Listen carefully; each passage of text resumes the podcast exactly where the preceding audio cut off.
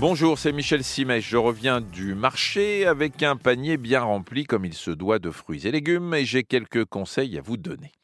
Cette affaire des 5 fruits et légumes à consommer chaque jour, hein, même si elle s'appuie sur un slogan à succès, n'en reste pas moins pertinente pour qui veut optimiser ses chances de rester en bonne santé. Donc oui aux fruits, oui aux légumes. Et pour commencer, une précision.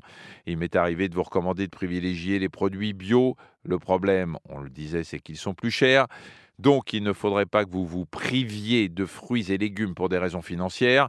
Les fruits et légumes issus de l'agriculture classique font parfaitement l'affaire. On est dans un pays où règne une réglementation stricte, où les contrôles sont légion hein, du champ au point de vente et où les industriels sont parfaitement informés du niveau à ne pas dépasser pour chaque résidu de pesticides.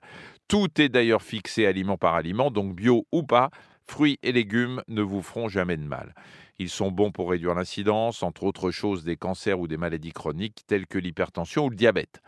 Les résidus de pesticides, même s'il est question de doses infinitésimales, ne peuvent pas complètement disparaître, que ce soit pour des produits issus de l'agriculture bio comme pour ceux issus de l'agriculture conventionnelle. Mais on peut pousser son avantage. En les épluchant, ça permet de réduire les résidus de pesticides de moitié, mais il y a un mais.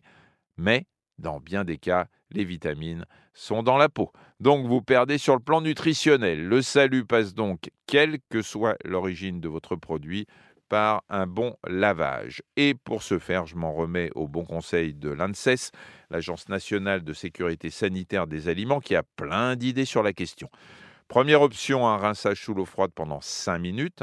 5 hein. minutes, mine de rien, c'est quand même long. Deuxième option, faire blanchir les produits. Vous les plongez une minute dans l'eau bouillante et dans la foulée, vous les rincez à l'eau froide. Troisième option, vous trempez vos fruits et légumes dans de l'eau vinaigrée et vous rincez immédiatement après.